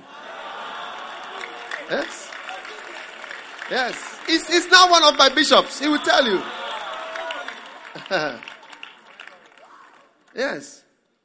Don't try to compensate by working till 45 o'clock, till 15 o'clock. I mean, so many things. Yes. Don't try to sing so many things. The person said, sing like this, or do this, or do that. You will not do it. You will not be chosen. Compensation for disobedience is what we call sacrifice instead of obeying. Obedience is better than sacrifice. God has greater delight in obeying the voice of the Lord than a thousand of your sacrifices.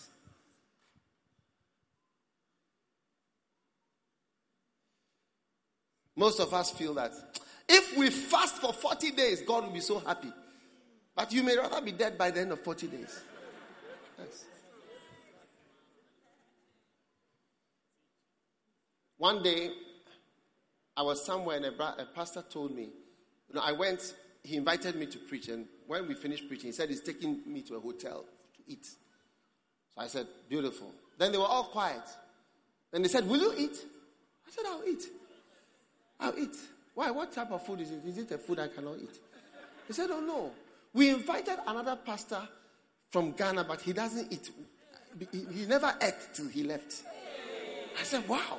I said, anyway, ah, for me, I eat.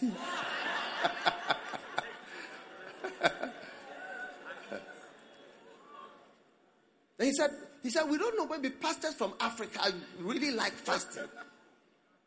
And he told me about his friend who was fasting for 70 days. Yes. 70 days. He said it's my pe- it is his personal friend. Was fasting for seven, seven, 70 days. Only water. Oh, even even no at a point you no water. I don't know whether that it was a 70 days one or 40. But he did 70 and he did 40. So when he, he did the 40, he told me, look, he was in transit at the airport to another place. And this man has not eaten 40 days. He's just moving. So he said, I went to the airport myself with water. And I sat with, I said, drink this water. Drink this water. Don't, what you are doing is not right. Drink this water. And he said that the, the man drank the water. He fasted seven. I will not tell you the topic, but he told me the topic that he was fasting for for 70 days. 70 days. Maybe I'll tell you in private, but I will not tell you in the in the, in the 70 days. And at the end of the 70 days, he died. Yes, he died immediately after that. or at the end of the fast.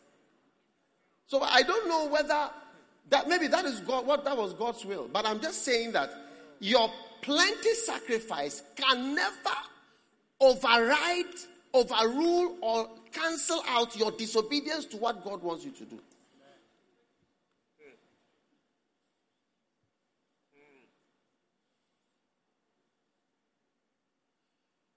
The Bible says, wife, submit to your own husband. Husband, love your wife, but I'm talking about the wives. Wife, submit. You don't submit. You are, you are a secondary head. The head is here, and you are a head, a new head on the shoulder. You are a small head on the shoulder. When they say go, you say stay. Have you seen the small head? Cannot comp- you cannot compensate by coming to church when we are having worship. Oh Jesus, you are my great lover. Ooh.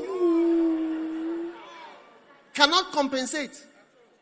Cannot compensate for being a witch and not submitting cannot compensate. It doesn't, it doesn't cancel. You see, people feel that when you do this sacrifice, it cancels something. That is why we do certain things. We feel that it's canceling. Yes. When I do this, it, it cancels, it makes up, yes. Makes up for it. Supposing I said, Lord, I'm going to America to bring you money.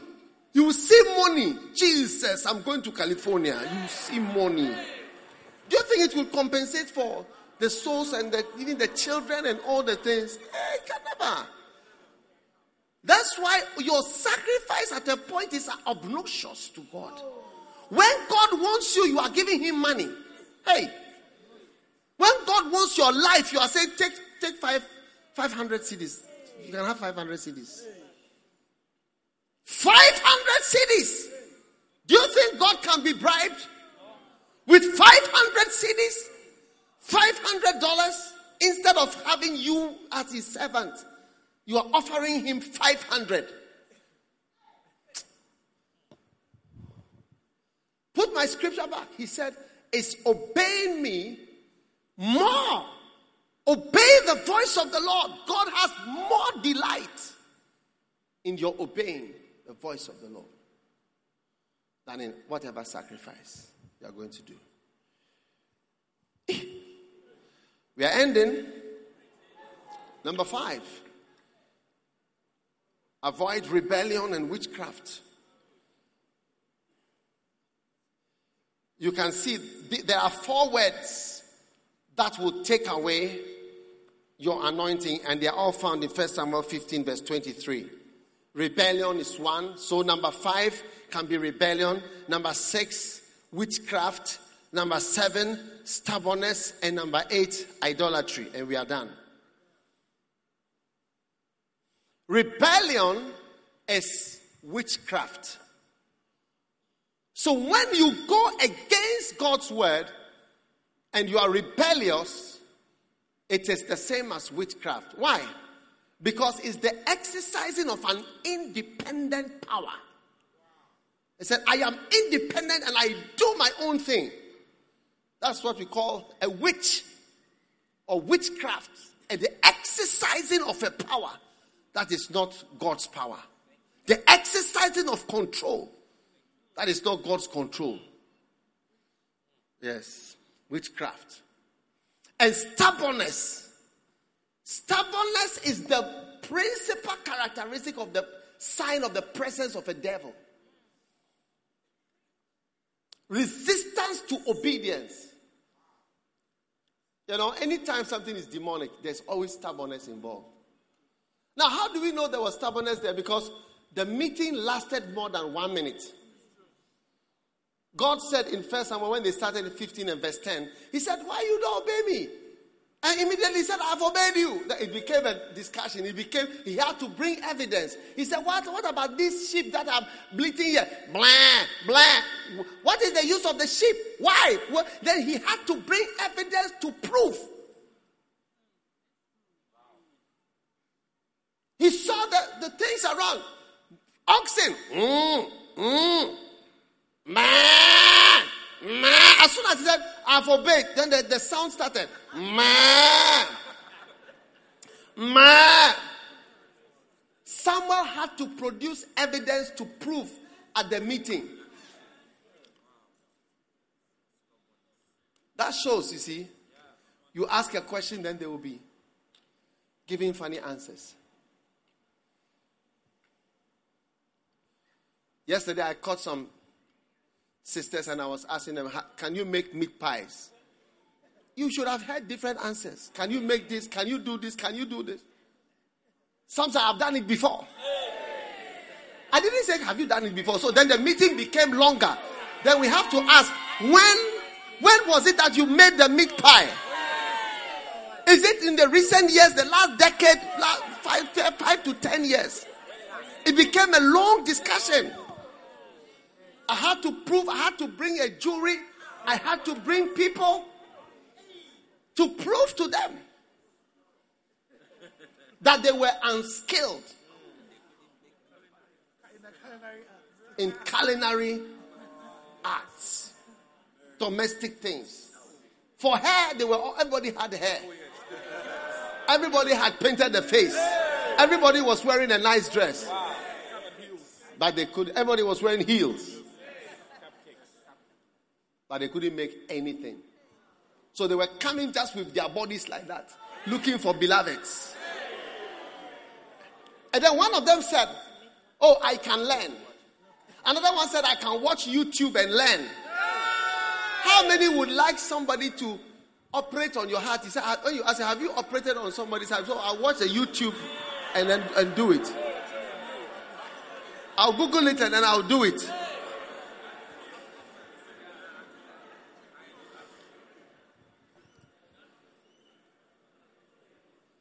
Look, every time somebody has to produce evidence in your meetings, they say that the spirit of stubbornness is there.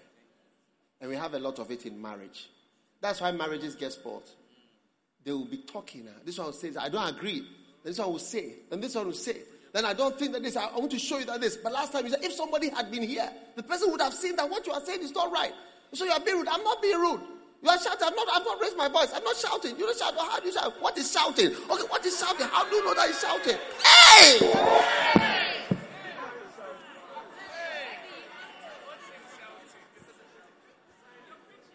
Define shouting. What do you mean by shouting? Google the word shouting. You look at shouting. And then everything is changing. changing before your very eyes. All you should have said was, sorry. Uh, it is true. Not a pretentious sorry, a real sorry.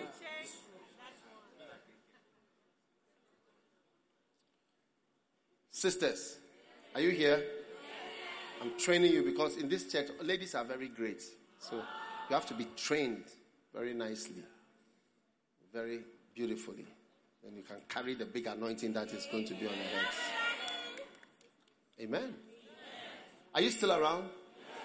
So, witchcraft, if you want to lose the anointing, be stubborn. Be stubborn. One day I had a meeting that lasted about one hour with some people. But I explained all the points and I took a decision. That was in the favor of the people who were there, one of the parties. Then, just as I was saying the grace, are you with me? Do, uh, is, your, is, your, mind here? Check with your neighbor. Your mind is, is your mind here, we need to know that your mind is here. I said I had a long meeting, one hour. I finished taking decisions, and all the decisions were good for in favor of the people that were sitting there. Then I was about to say the grace. Just as I was saying the grace, something else came up unrelated. But the, the topic came back to the topic that brought the meeting. And the person who was there, who we had taken a decision that, okay, you can keep your job. Are you with me? Said something that proved that he didn't believe that he had done anything wrong, was giving an explanation. And immediately he lost his job there. That was why. But the meeting was over, he wasn't going to lose his job. Oh no, he, he wasn't going to lose his job. But when he displayed stubbornness in sin, that was the end of him. And he lost, he lost the job. So let's try to be flowing. You know, if somebody says you are a boy, says that you like girls, why would you argue? Why would you even argue? I don't, I don't, I don't even understand it. And you, you look as if you, you, as if you are some super. I mean, please.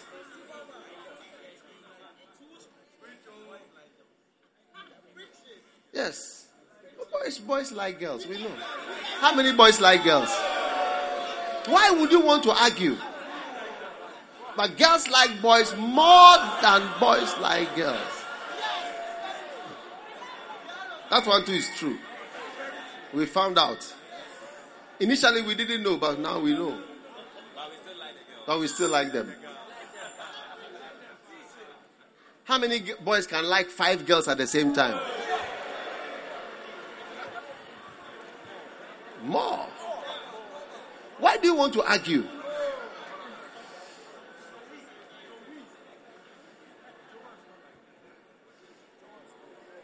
Joel is not like that. Hey, is what? I struggle more with prayerlessness than. Yeah. what is the first step to maintaining the anointing? Obeying. Tell somebody I'm into obeying now. I'm, I'm really into obeying. What's the second step to maintaining the anointing? What? Remain small. Yes. No first love girl should dress like an auntie. Here. If you look like an auntie, we'll, we'll ask for your ID card and your age. Yes. You don't qualify to dress like an auntie unless you are a certain age. You have to dress your age and look your age and look nice and young. We don't want to be praying long prayers for husbands. It should be just easy when they see you say, Oh, I like this one. She's beautiful. She's a flowing girl.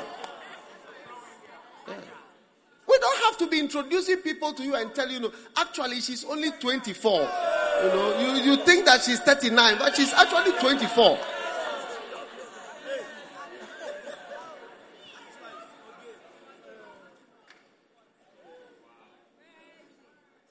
How many can see that I really love you? I really want you to do well.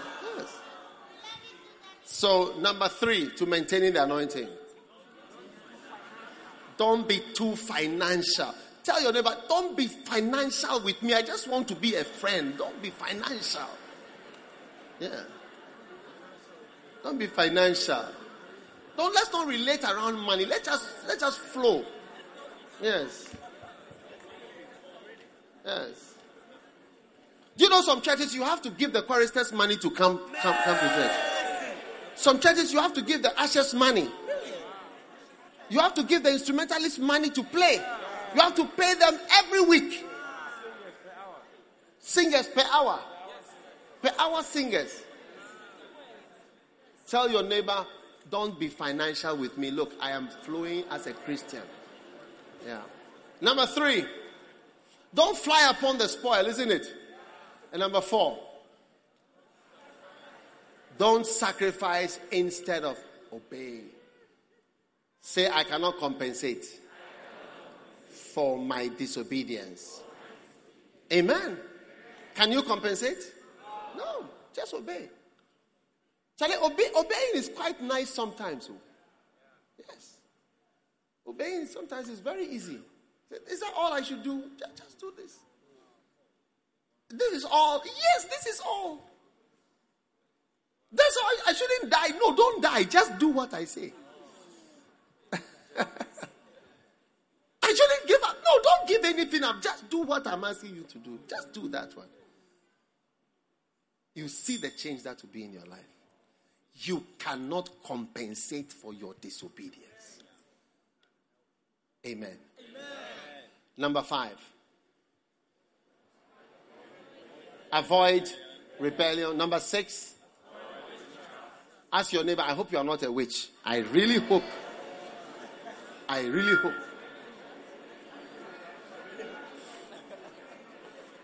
Hey.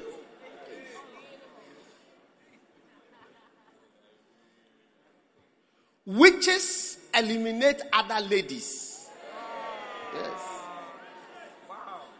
Witches eliminate other ladies. Eliminator. Terminator. Exterminator. Deleter. Extinguish. Eraser. Ask the nearest sister, are you an eraser or you are just a Christian girl?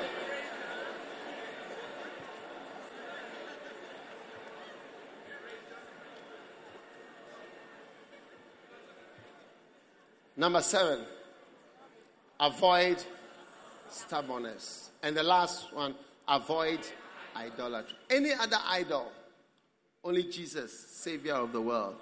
I'm following Jesus. Amen. Yes.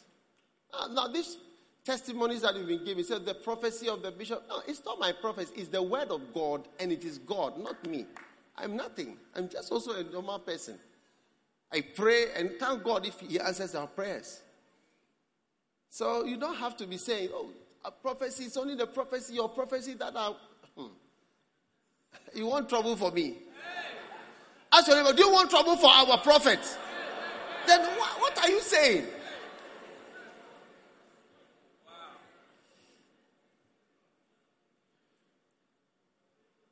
So, no idols. Money must not be an idol. Nobody must be an idol. God doesn't like idols at all. When you say something is an idol, say, hey, you are the idol. You versus me. No, we don't need that. Amen? Amen? So God is going to bless you and you're going to maintain the anointing. Amen. Lift your hand and just thank God for the maintenance of the anointing over your life. Father, thank you for your power. Thank you for the beautiful anointing that is maintained in our lives in this time. We love you. We thank you. We praise you. In the name of just thank the Lord, speak in tongues, pray in the spirit. Jesus, we love you. We thank you. We honor you. Malado shemenderede. Oh yes. Oh yes. Oh yes. Oh yes.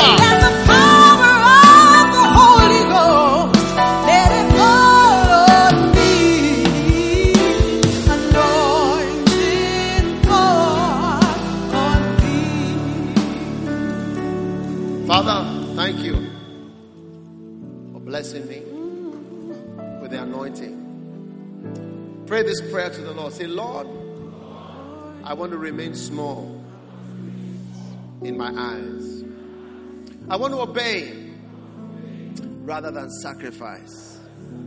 I don't want to be financial, money conscious. Help me, Lord. I lift my hands.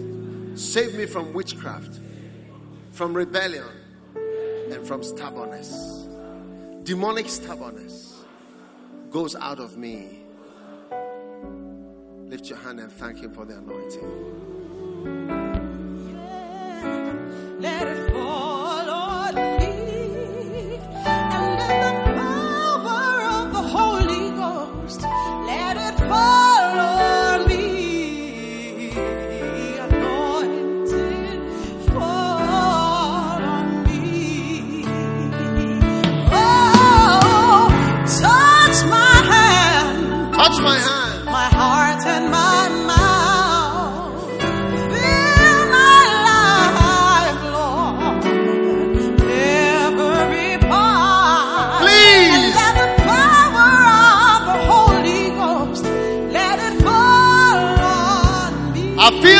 Anointing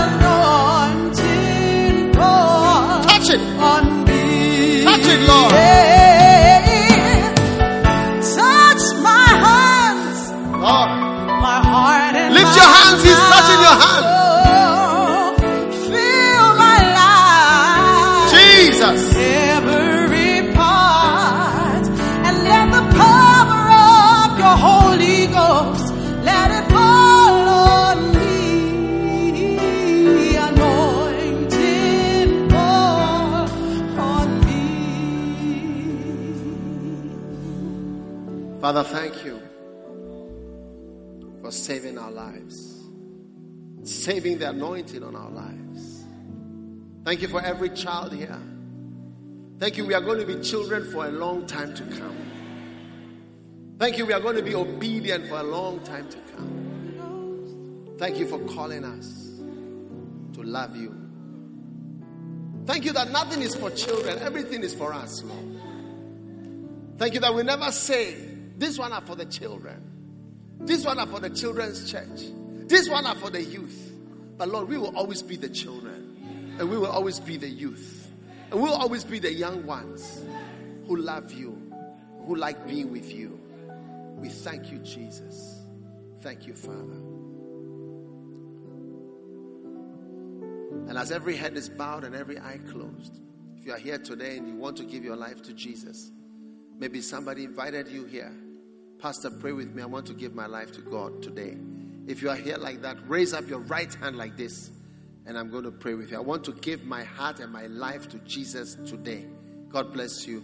God bless you. God bless you. Now, if you've lifted your hand, come to me in the front here. Quickly.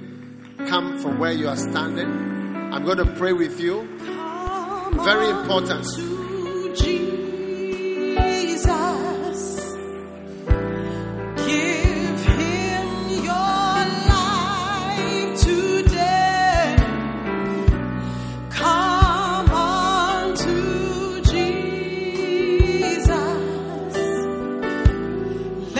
Quickly, I'm going to pray with you right here.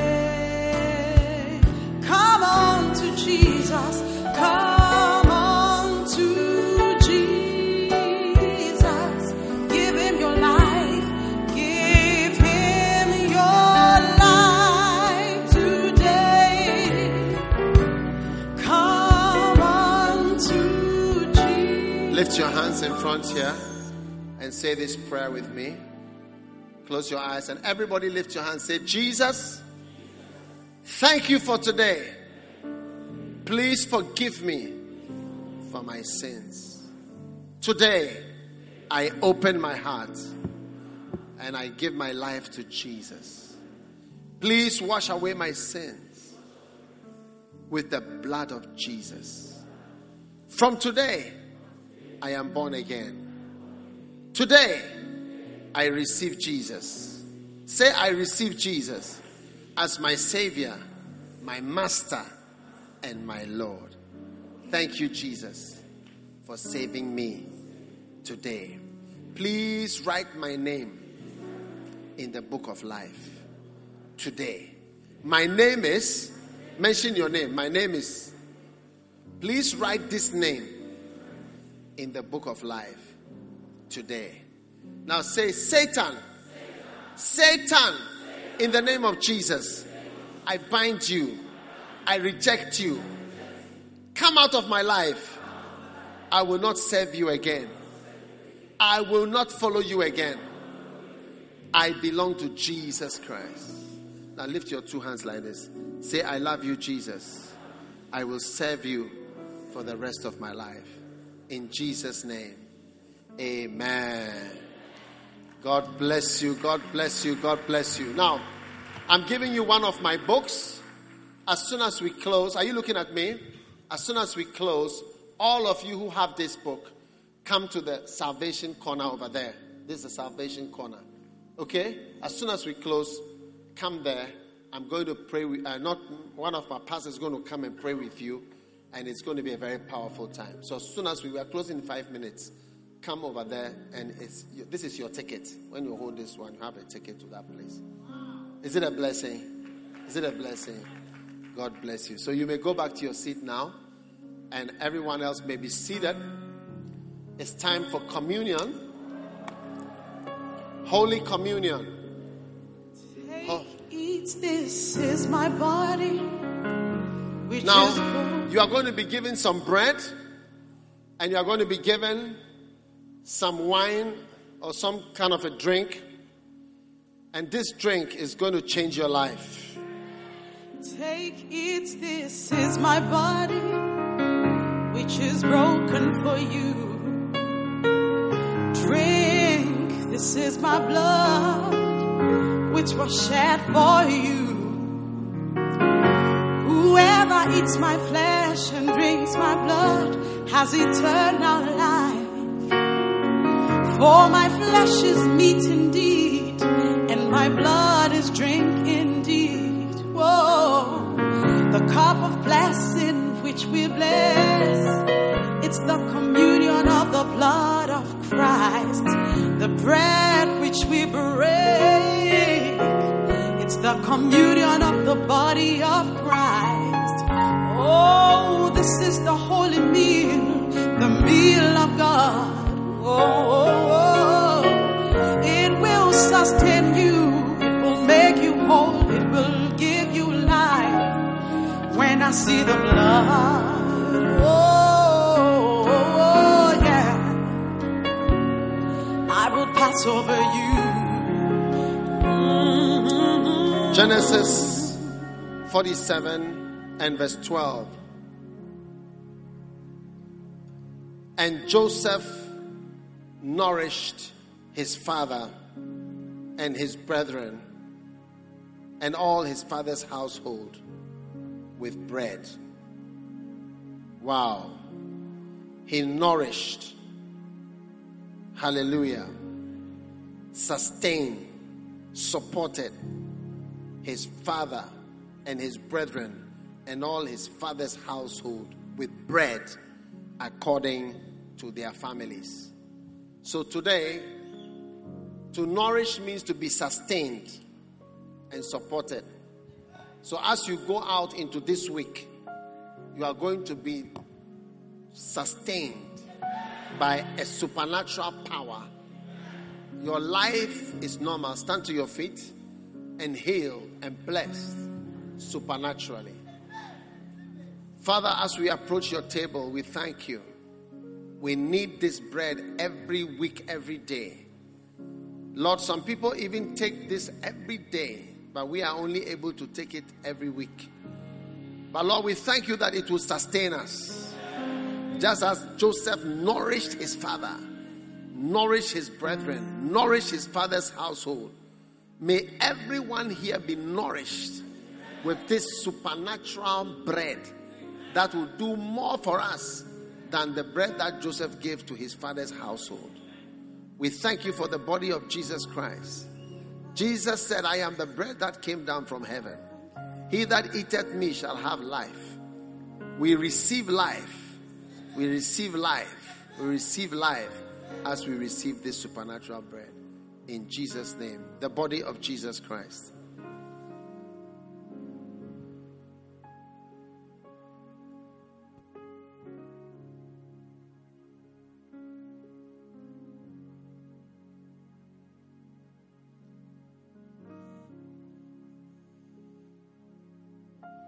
And now the blood. When the Israelites passed through the Red Sea, it's interesting that it was called the Red Sea. It speaks of the blood. Once they passed through that Red Sea, which speaks of the blood, that was the end of Pharaoh. They never saw Pharaoh again. Today, as you receive the blood, you never see your enemy that has tormented you again. In the name of Jesus. Whatever the enemy thought you could never overcome, as you receive the blood, he said, When I see the blood in particular, I will pass over. Father, we approach your table. Thank you for this drink. Supernaturally, it is converted into the blood of Jesus. As we receive, let our sins be washed away. Let our mistakes be wiped away. Let our weaknesses be taken away. And let our hopelessness be covered with the blood of Jesus. The blood of Jesus Christ.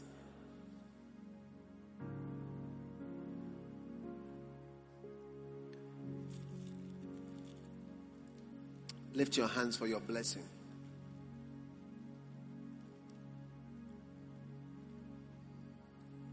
Father, thank you for the children.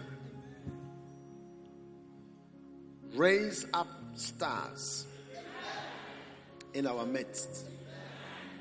Raise up superstars in our midst. Bless the children with the blessing of Abraham. Receive the blessing of Abraham. What you have given up about, what you have given up, as Abraham gave up the idea of having a child, what Abraham gave up the idea of having a child, so also whatever you have given up on, the Lord is giving it to you today. Receive it. Receive the blessing of Isaac. Isaac sowed in the land where there was a famine, and he reaped a hundredfold. Wherever you are based, in Africa or outside Africa or wherever there is a famine, receive the blessing of Isaac to have a hundredfold. Receive the blessing of Jacob. Jacob had many children and became the greatest, most powerful nation on earth. May you become powerful. May you have many children in the spirit. May you have children in the natural. May you be a great mother and a great father. Receive the blessing of Jacob. May your children bring you good news all the days of your life. May you never live to bury any of your children. In the name of Jesus. Lift your hands. Father, I thank you that the blessing of Isaac, the blessing of Abraham, the blessing of Jacob is now upon each and every one of these children. Let me hear your loudest amen. When I say the blessing of Abraham, which is the blessing on receiving what you have given up that you will never receive, I want to hear the loudest amen. Receive the blessing of Abraham. Now, the blessing of Isaac, which is the blessing of prospering where things are not working. Receive the blessing of Isaac. Let me hear your loudest amen. Now receive the blessing of Jacob, which is the blessing of turning into a multiplied and blessed nation. Receive the blessing of Jacob. Shout, I receive it. Shout, I receive it. Shout, I receive it. Let me hear your loudest amen. God bless you. We believe you have been blessed by the preaching of God's Word. For audio CDs, DVDs, books, and other resources by Dag Heward-Mills, please visit our website at www.daghewardmills.org. God richly bless you.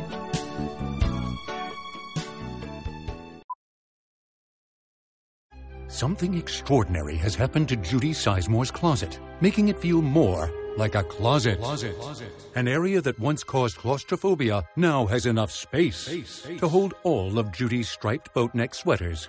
And Judy Sizemore has a lot of striped boat neck sweaters. The Container Store Custom Closet Sale is here with up to 25% off all systems, including Elfa, through October 13th. The Container Store, where space comes from.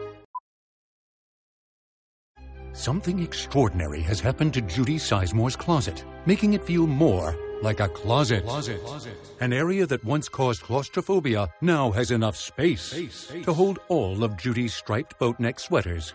And Judy Sizemore has a lot of striped boat neck sweaters. The Container Store Custom Closet Sale is here with up to 25% off all systems, including Elfa, through October 13th. The Container Store, where space comes from.